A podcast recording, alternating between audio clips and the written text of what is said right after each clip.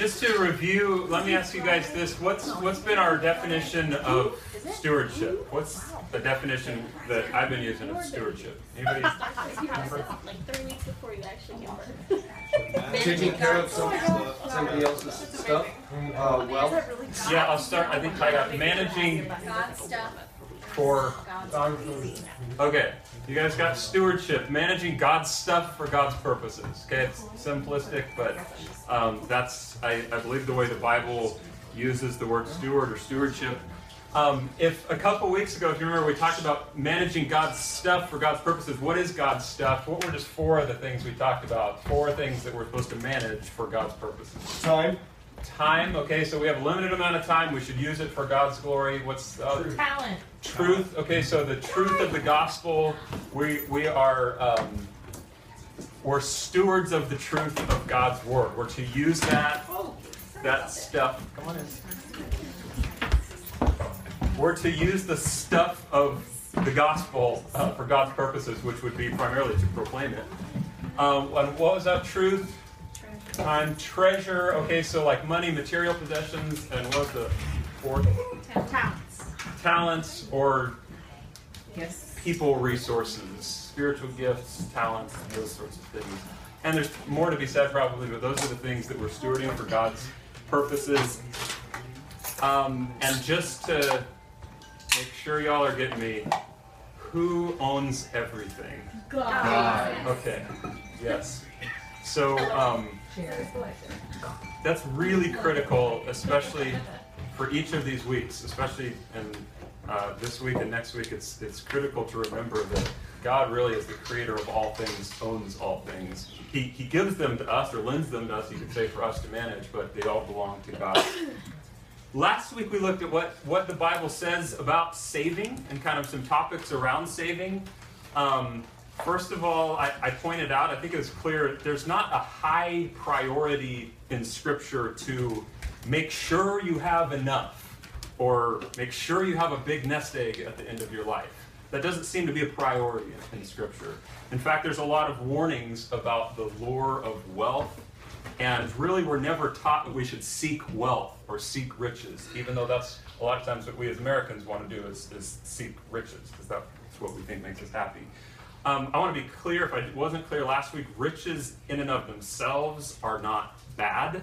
God actually provides riches to whomever He wills, and sometimes that's a byproduct of us working hard, which is another thing that we talked about. Um, some things that the Bible does clearly teach uh, is that we should not be lazy or idle. We read all over the place, um, especially in the Proverbs. Um, but that would involve uh, working hard, not just working uh, to make money, though that's part of it, but not everybody's going to do that. But not, not being idle or, or lazy. We talked some about that. And being content with what we have. Right? That was last week. We ended last week with a question if we work hard and we are content with our needs being met, what might happen then? Financially. Might get rich. We might have some some resources. If we're work, we, we might not. I'm not saying that that's necessarily the case, but if, if we're working hard and we're content, then a lot of times that's going to mean that we have something left over. And so the question is, what do we do with what's left over? We've kind of seen how the Bible warns against just hoarding that for ourselves. And the Bible also teaches that we shouldn't just devour all of that up on ourselves. So what's the other option? Give it away. Okay, give it away. So that's what we're going to talk about tonight. Again, tonight will be like last week, and that there's a lot of scripture. I think there's one or two that I'm going to say, hey, turn to this one, specifically look at it with me. Uh, on the others, if you can keep up, then go for it. But um, I'm, I'll try not to misquote the, the words of God. Um, so tonight we're talking about giving, and I want to be honest with you guys. There is so much content in Scripture about giving and generosity that to narrow down some verses for the teaching tonight was hard to do. There's way more than I can share tonight, even though we're probably going to look at 25 verses or passages tonight. Um, which I think is interesting in that looking for those verses that say you need to save more, save more, save more, save more, it's hard, it's hard to find a hint of those where with giving and generosity, they're all over the place. So um, tonight, like last week, we're not, the goal isn't to get to a place where we say, you need to save this much, you need to give this much, and this percentage and that percentage. The goal is really just to look at what's the Bible's um, priorities and principles, and what is the weight in Scripture of the importance of these different topics like giving and saving. Um, and remember, God owns it all, okay? That's the underlying uh, message I want to give to you. So, the idea of giving competes with the very essence of who we are as fallen humanity. Um, or what the Bible often calls flesh. It uses that word sarx, flesh. Um, a lot of times, I will summarize the difference between fleshly desires and desires of the Spirit in these categories selfishness and selflessness. Right? The, the flesh, as the Bible describes it, is it's, it's about me and it's about selfishness, where the work that the Spirit of God does in us um, could be described as selflessness. The fallen flesh says, just like every two year old who's able to speak says all the time, mine. Right? The spirit filled, regenerated person, on the other hand, says, What do I have that I haven't received from God? And so what's mine is yours. Um, maybe you've heard me say before, I, I love the verse in Philippians 2, and I, I've often said if we could just live out this one verse as a church, we would be so drastically different than the community around us. Uh, we'd be a light in the world. It'd be so evident that God was with us if we could just do well to live out Philippians 2 3. Do nothing from selfish ambition or conceit, but in humility count others more significant than yourselves. if I'm more significant than you, then my tendency is going to be, well, I'm going to keep for myself. If if I view you as more significant than myself, then the tendency is going to be to give. But it competes, as you guys know and you can feel, it competes with some of the essence of who fallen humanity is and the selfishness that we've had ever since we were born, um, versus the selflessness that I think you're going to see God calls us to. But first, what I want to look at is that the idea of giving, the idea of generosity, which we're talking primarily right now in, in money. I told you that's what the series um, is, the bulk of it is about, but you can apply this with, with anywhere in, in all of God's resources. But I want you to see that giving or living generously actually makes sense and is actually desirable like, we should actually want to do this, giving and live generously. Even though it conflicts with some something that's kind of in us, it's actually, in reality, and not theoretically, desirable. So, why do I say that it makes sense to give or it's desirable to give? First of all, this is not going to blow your mind, but money doesn't satisfy. Giving does. Um, I want to look at a little bit from Ecclesiastes 5. We touched on it last week, but this is coming from a man who has more wealth than any of us probably could imagine.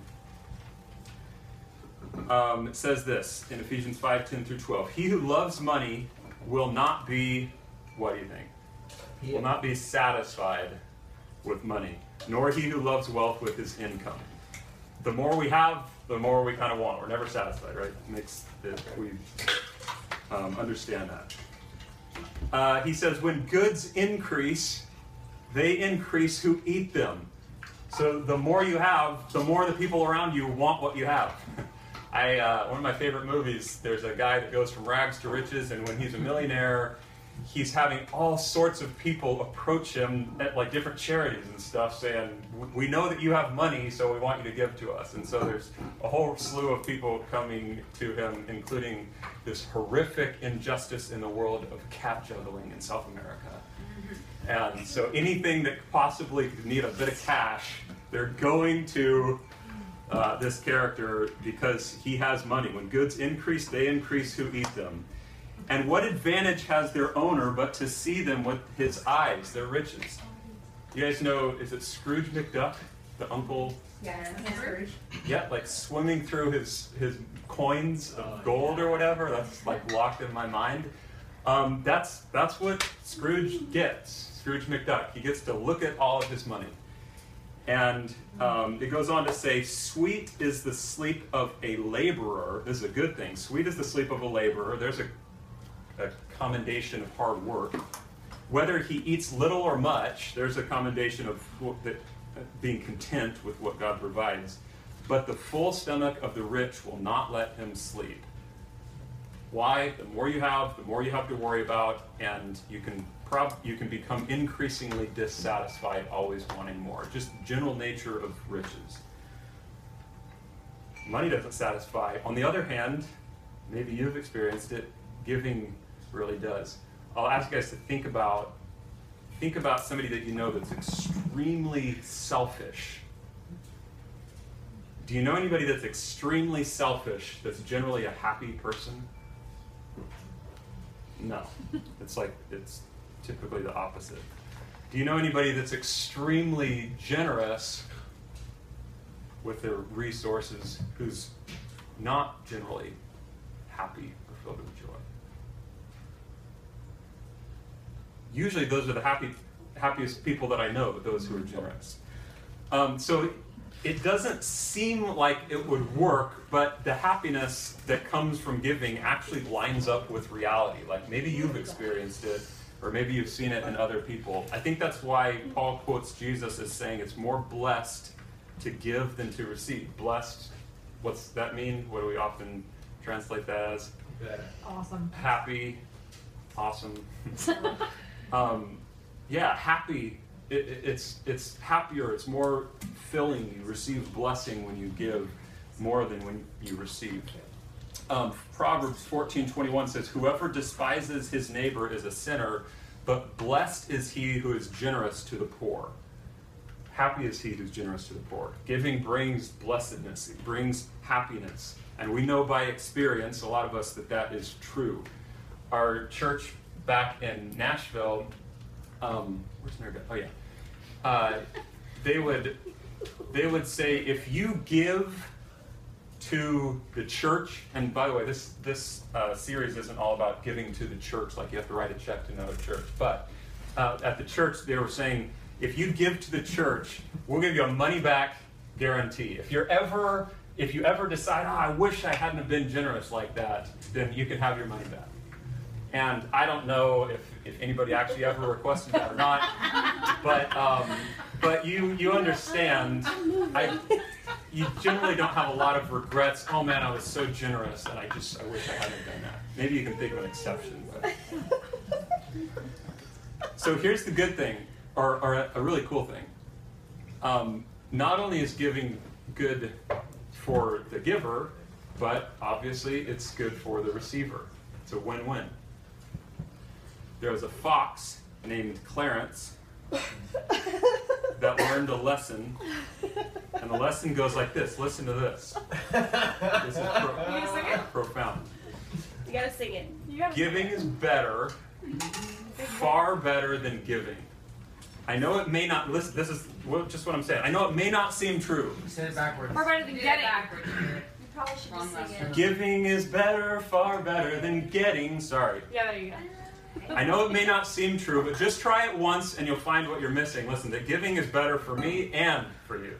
Okay? It's a win-win. Is that That is that Emerson?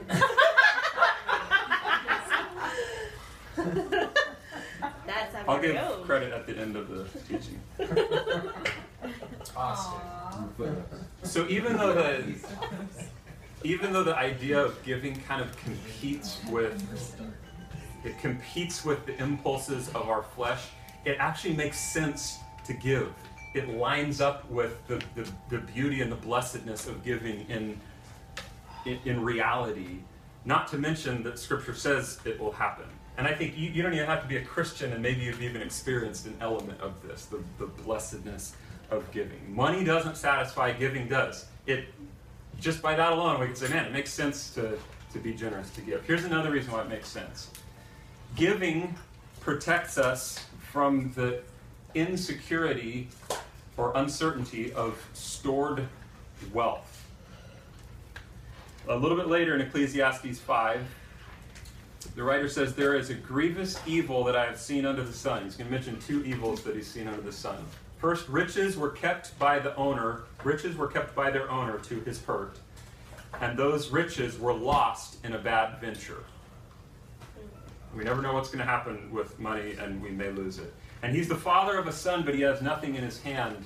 And he came from his mother's womb. Here's kind of the second grievous evil. He came from his mother's womb, and to that he shall go again, naked as he came, and he shall take nothing for his toil that he may carry away in his hand. This also is a grievous evil. Just as he came, so shall he go. And what gain is there to him who toils for the wind? Moreover, all his days he eats in darkness and much vexation and sickness and anger. Everything that it took for him to build his own little kingdom, to build his own uh, wealth, is giving him a life of vexation and sickness and anger. So, first of all, as hard as you work to get wealth, it's never a sure thing. Okay, this guy loses it on a bad venture. Maybe there's a market crash that some here have experienced and lived through. Maybe all of us have lived through it. Um, maybe a business failure. Maybe there's theft. I mean, you, you don't know what can happen. I think that's some of the idea of James 4 it says, Come now, you who say today or tomorrow we'll go into such and such a town and spend a year there and trade and make a profit, yet you do not know what tomorrow will bring, says. Um, not only do we not know what could actually happen with our wealth, but secondly, Christ might return or you might die right now. And when that happens, like this, like the writer here is saying, you take nothing, and that's why the Jesus gets on to the um, the rich man in Luke 12 when he says, "Oh, you've done a great job storing up stuff for yourself, but really you're a fool because you've you're actually your soul is required of you tonight." So, um, if God gives you twenty dollars, I'll just say this: you can be certain that you have that twenty dollars to give right now. Like that's a sure thing. I can use that for God's purposes right now. Um, you can't be sure that in 80 years that $20 is going to be there or that it's going to be $40 or $15 it's just it's it's not for certain where where utilizing things um, giving things is is a certain bet it's a good investment so giving protects us from the insecurity or the uncertainty of speculation or stored wealth but it goes beyond this. So I'm trying to tell you, here's why giving makes sense. Like, here's why it's a good thing, why we should actually desire it. It goes beyond just, hey, it actually it feels good and it brings us joy and blessedness in this life, and it actually may protect us from the unwiseness of hoarding too much stuff because we might die or who knows what's going to happen with it. It goes beyond that, though. And so, thirdly, I want to say giving results in eternal reward. Now,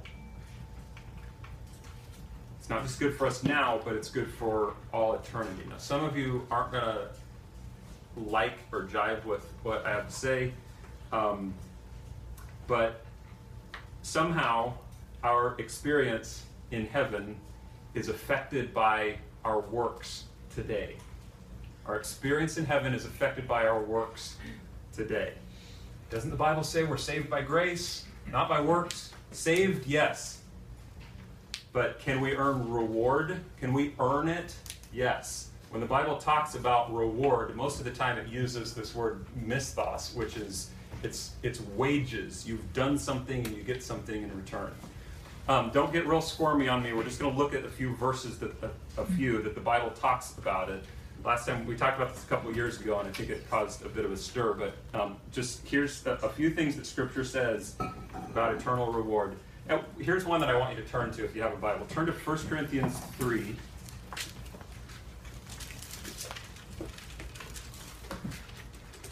By the way, the Bible presents this as a really good thing, not something that we should be like, well, that's, that's not fair. 1 Corinthians 3, uh, starting in verse 9. says this We are God's fellow workers. You are God's field, God's building. According to the grace of God given to me, this is Paul speaking, like a skilled master builder, I laid a foundation.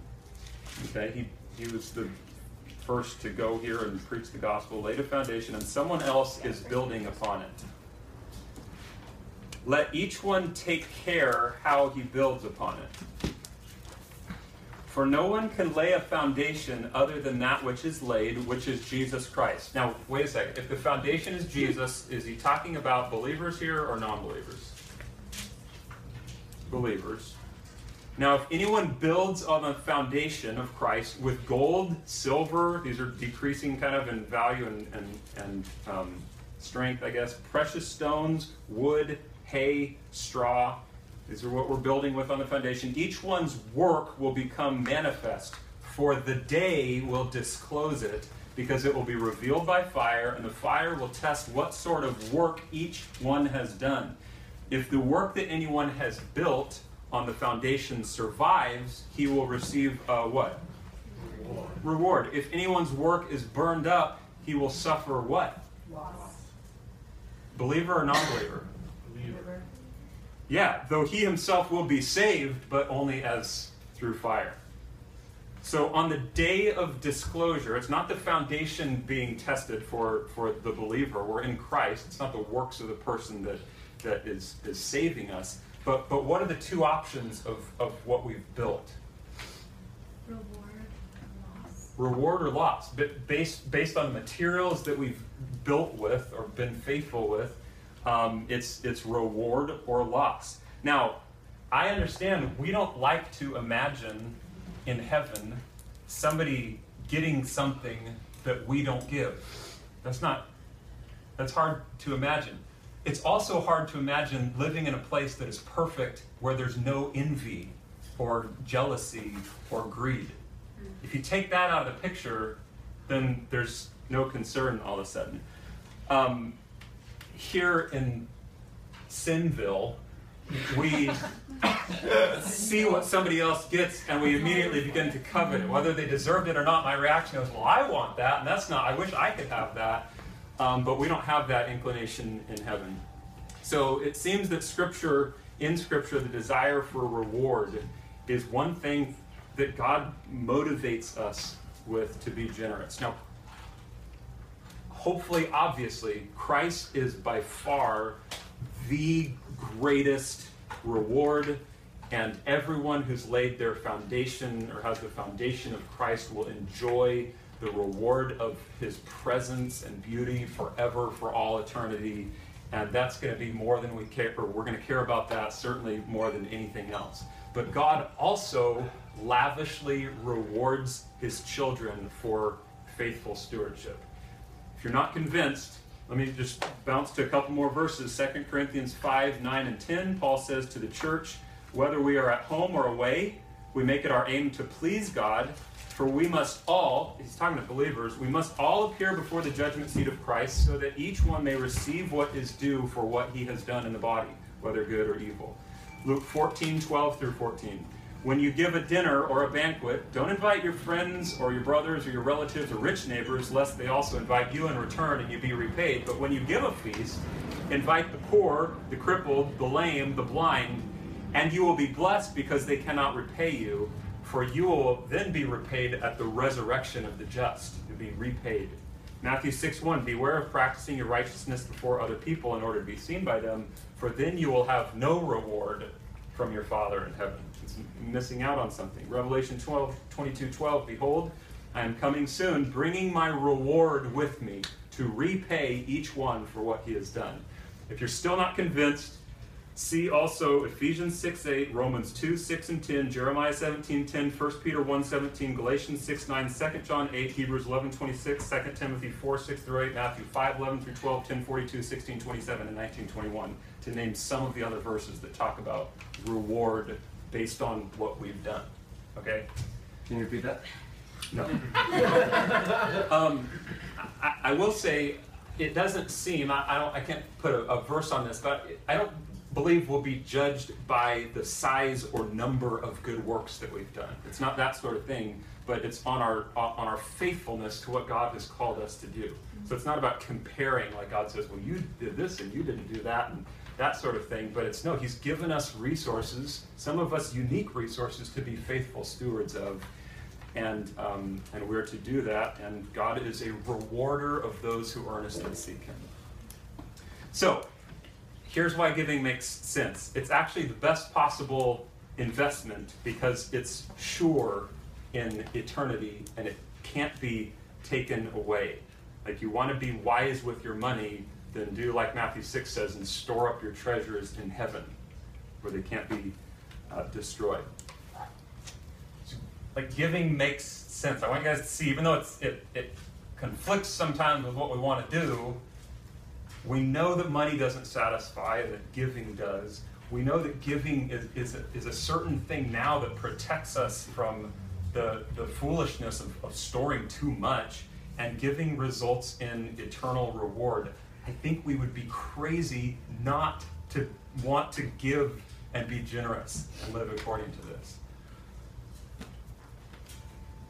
All right. I want to look at some explicit commands because not only does it make sense to give and I think is desirable, but it's commanded and that's clear in Scripture. So, um, a little section called Giving is Not Optional. It's not just to make us feel good, there's actually a, a command in Scripture.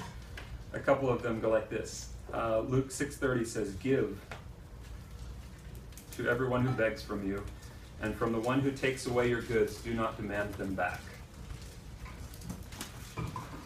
These are tough. Luke 12, 32 to 33. Fear not, little flock, for it is your Father's good pleasure to give you the kingdom. Sell your possessions and give to the needy.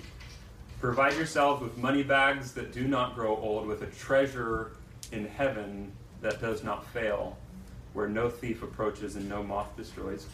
James 2, describing the type of faith that's genuine, says, What good is it, my brothers, if someone says he has faith but doesn't have works? Can that faith save him? If a brother or sister is poorly clothed and lacking in daily food, and one of you says to them, Go in peace, be warmed and filled, without giving them the things needed for the body, what good is that?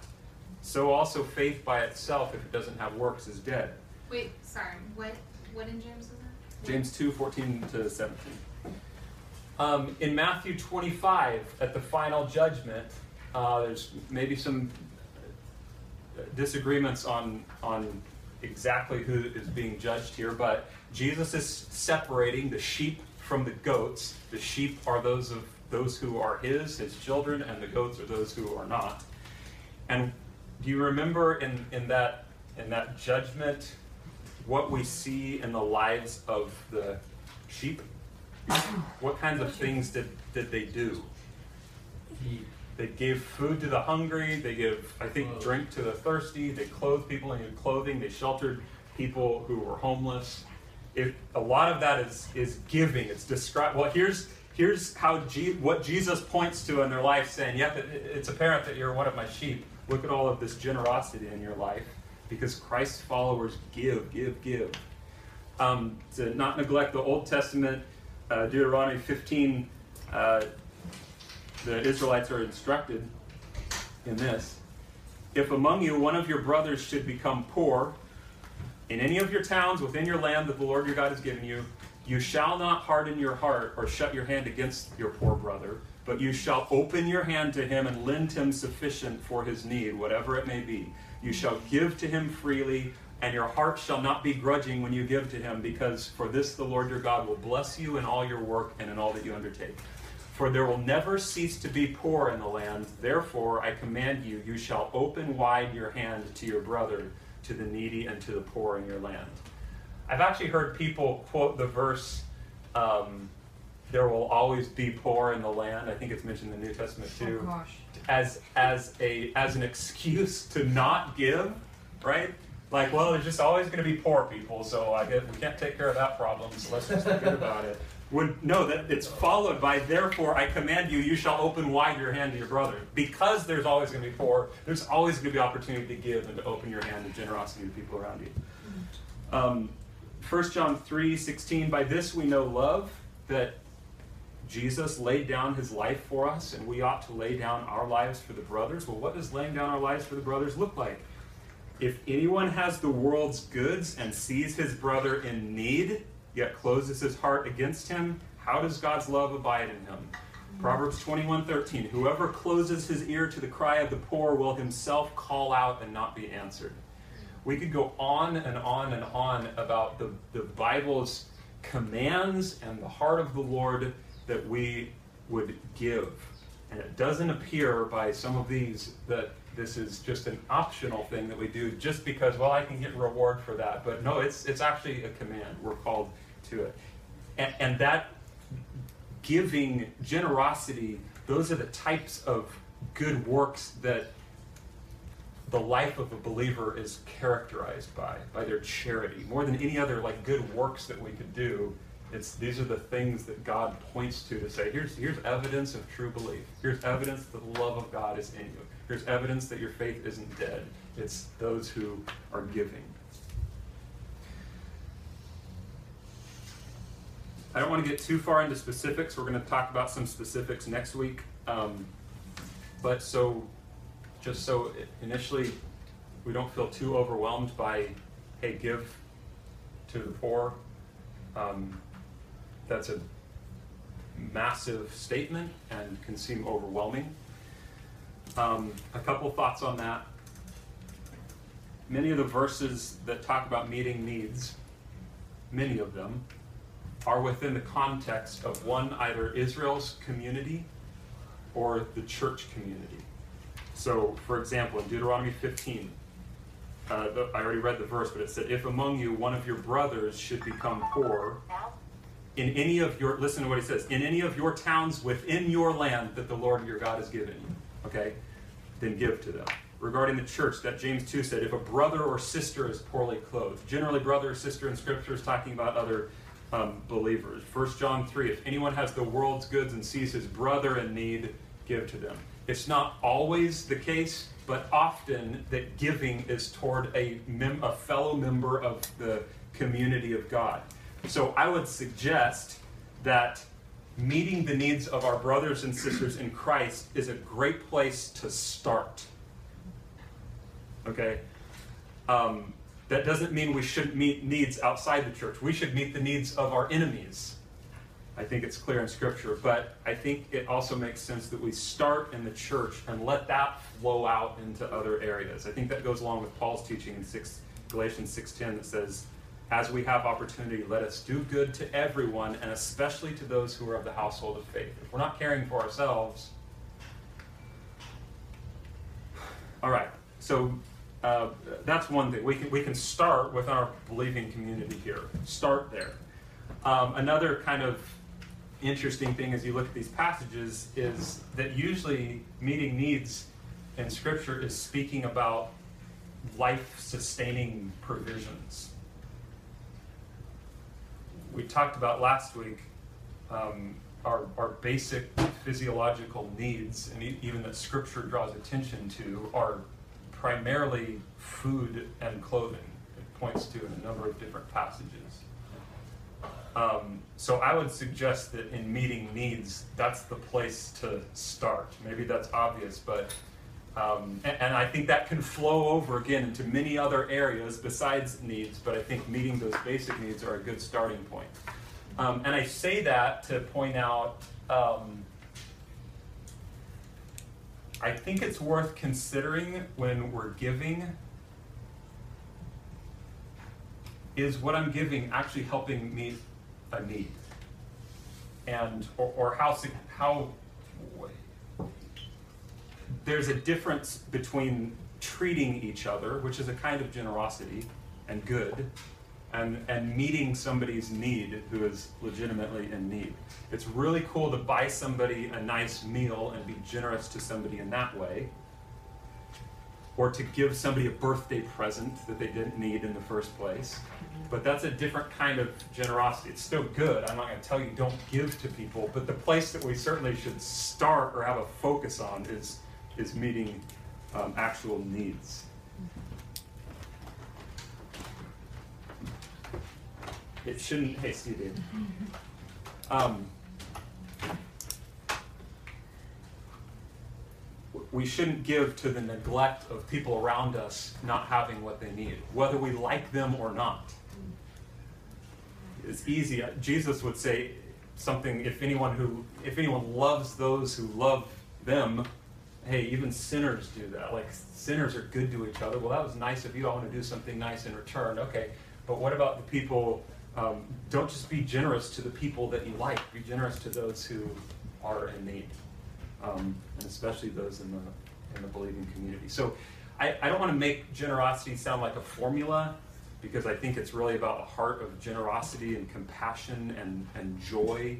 Um, I just want to show you some kind of principles and, and priorities in Scripture and maybe see some starting points where it makes sense to start with giving, where I think it makes sense to start in the family of God, to start with basic needs, and anything else that flows beyond that, great. Let's let's be generous and and go far and above that.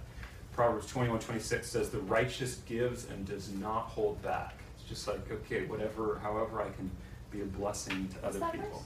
verse? Proverbs 21 26. The overall point of what I want to say here is that giving isn't optional. The cool thing is, even though it's commanded, it's rewarded. So, how awesome is that, and how kind of God?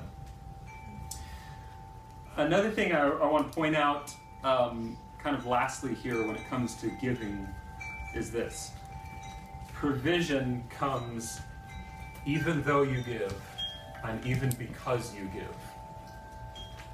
Provision comes even though you give and because you give. In a very famous verse in Philippians 4, Paul tells the Philippians, uh, and my God will supply all of your needs, right? That comes in the section that he's commending the Philippians for being generous in meeting his need. And so um, it's as if he's telling them, though you're giving, don't worry, God will meet your needs. Okay? Provision comes even though you give. Proverbs 11 uh, says, one freely gives. Listen how unintuitive this is. One gives freely, yet grows all the richer. Another withholds what he should give and only suffers want. Whoever brings blessing will be enriched, and the one who waters will himself be watered. Whoever trusts in his riches will fall, but the righteous will flourish like a green leaf. I don't think that's teaching prosperity gospel, by the way. I don't know what the what exactly the enriching is and what the watering is, but um, but the idea is those who are generous, um, the Lord is also generous with. Proverbs 3 9 and 10. Honor the Lord with your wealth and with the first fruits of all your produce. If you do that, it says, then your barns will be filled with plenty, and your vats will be bursting with wine. Provision comes even though you give, and it comes even because you give. Um, Proverbs 22 9. He who is generous will be blessed, for he gives some of his food to the poor. Proverbs 28 27. Whoever gives to the poor will not want, but he who hides his eyes will give many a curse. Here's the, again, this is not intuitive, but the way that, especially the Proverbs, kind of their principle on, on giving is if you want to put bread on your table, then give to the poor. I don't know that it's supposed to be a one-on-one comparison, but there's a close relationship between provision, the provision of God for you, and your generosity towards other people. Mark 10, 29 through 31. This is after the parable of the rich young man. We're almost through scrambling through verses. Um, the parable of the rich young man who Jesus said, Okay, if you want to be perfect, sell everything you possess and give to the poor. But the man, if you remember, couldn't or didn't want to do that. And Jesus says how hard it is for a rich man to enter the kingdom of God. And then Peter says, if you know the story, he, he's like, hey, Jesus, we and the disciples, we have given up everything to follow you. You remember that? And, and they have. I mean, they're, they're following Jesus and leaving their livelihood and their families. We have left everything to follow you. And look what Jesus says Truly I say to you, there is no one who has left house or brothers or sisters or mothers or father or children or lands for my sake and for the gospel who will not receive a hundredfold now in this time houses and brothers and sisters and mothers and children and lands with persecutions and in an age to come eternal life but many who are first will be last and the last first kind of a quick paraphrase of that you'll get so much more than you're giving up it's interesting. I used to misunderstand that passage because the versions in I think Matthew and maybe it's in another gospel aren't. Um, they seem to be. Uh, Mark here is saying a little bit more than the other gospel writers did in, in what Jesus said. He reveals a little bit more. And it's interesting that what we get in provision, that hundredfold, he says, you will receive a hundredfold now in this time. He's not even talking about eternal reward. That's a whole other thing, and in the age to come in eternal life. But the hundredfold, so much more than you're giving up now, um, will, will come to you now in this life. And I think what he's talking about there is you're going from being this independent unit and all that you have in that to now you're in the family of God and you're in this shared group of resources of the family of God around the world that is a hundredfold or more what you have just by yourself. Don't worry about losing those things, about giving those things up. I'm going to provide those things for you. Matthew 6:33 says is talking about don't be anxious about your needs. You guys have heard this verse, seek first the kingdom of God and his righteousness, and all these things will be added to you. In the context, what types of things is he talking about that will be added to you? Where I'm going to get food, where I'm going to get clothes, those types of provisions but God is saying, hey, provisions, they come even though you give and you're faithful stewards and you do what I want with the resources I give you, and even because you give, God is meeting our needs. So the Bible teaches, I think, very clearly that provision will come, even though we give, even because we give. Um, I really want you guys to remember this when it comes to thinking about giving and provision, the provision of God. God owns everything. Let me tell you why that's important. Romans 8 32 and 33 says, He who did not spare his own son, but gave him up for us all, how will he not also, along with him, Jesus, graciously give us all things? if he gave us his son and he owns everything, he's not just wanting to hold back from us. He can meet our needs. Uh, something similar in the Old Testament that we see in Malachi 3, uh, verses 8 through 10. Uh, God is talking to Israel, who is not giving the prescribed uh, tithes and, and, and gifts that they're supposed to be bringing um, to the temple and to Israel, but just look at what God is able to do. God says, Will you rob God? Yet you are robbing me. But you say, How have we robbed you? In your tithes and contributions. You are cursed with a curse, for you are robbing me, the whole nation of you. Bring the full tithes into the storehouse, that there may be food in my house. And thereby, check this out, put me to the test, says the Lord of hosts if I will not open the windows of heaven for you and pour down for you a blessing until there's no more need. God has the whole world at his disposal. You being generous with what he's given to you is not going to keep God from being able to meet the needs that you have. He's not restricted he owns it all. Your tithes, your contributions, your meeting needs around you, He's not going to have a difficult time responding in provision for you. I honestly think that we could spend every penny that we have and sell everything that we have and give that away and live on beans and rice, and God would be honored in that. And live in raggedy clothes. I think God would be honored in that. Um, so, we looked at the Bible um, on what the Bible has to say last week about saving, this week about giving. And y'all, I literally have twice the notes that I'm sharing with you tonight of just verse after verse after verse that speaks about giving and speaks about generosity. And for the sake of time, I'm not sharing all of those things. And again, to, to just kind of show you the balance of Scripture, I wasn't I wasn't having the same issue when looking for verses about you need to save more. The, a couple of quotes from um, some Christian financial dudes I think are good, talking about just the balance between saving and giving and what Scripture teaches. Larry Burkett says, The certainty is that Scripture warns that there is greater danger in having a surplus than having a need. And Randy Alcorn says, if we ever don't feel we can save and give, by all means we should give. Some people in Scripture are rebuked for saving too much, but no one is ever rebuked for giving too much. God's never going to look down on our lives and say, oh my gosh, you're way too generous. What are you thinking? Where he might if he sees us hoarding. I know that this doesn't hit all of us right where we at. Some of you aren't trying to determine what do I do with all this extra money that I have.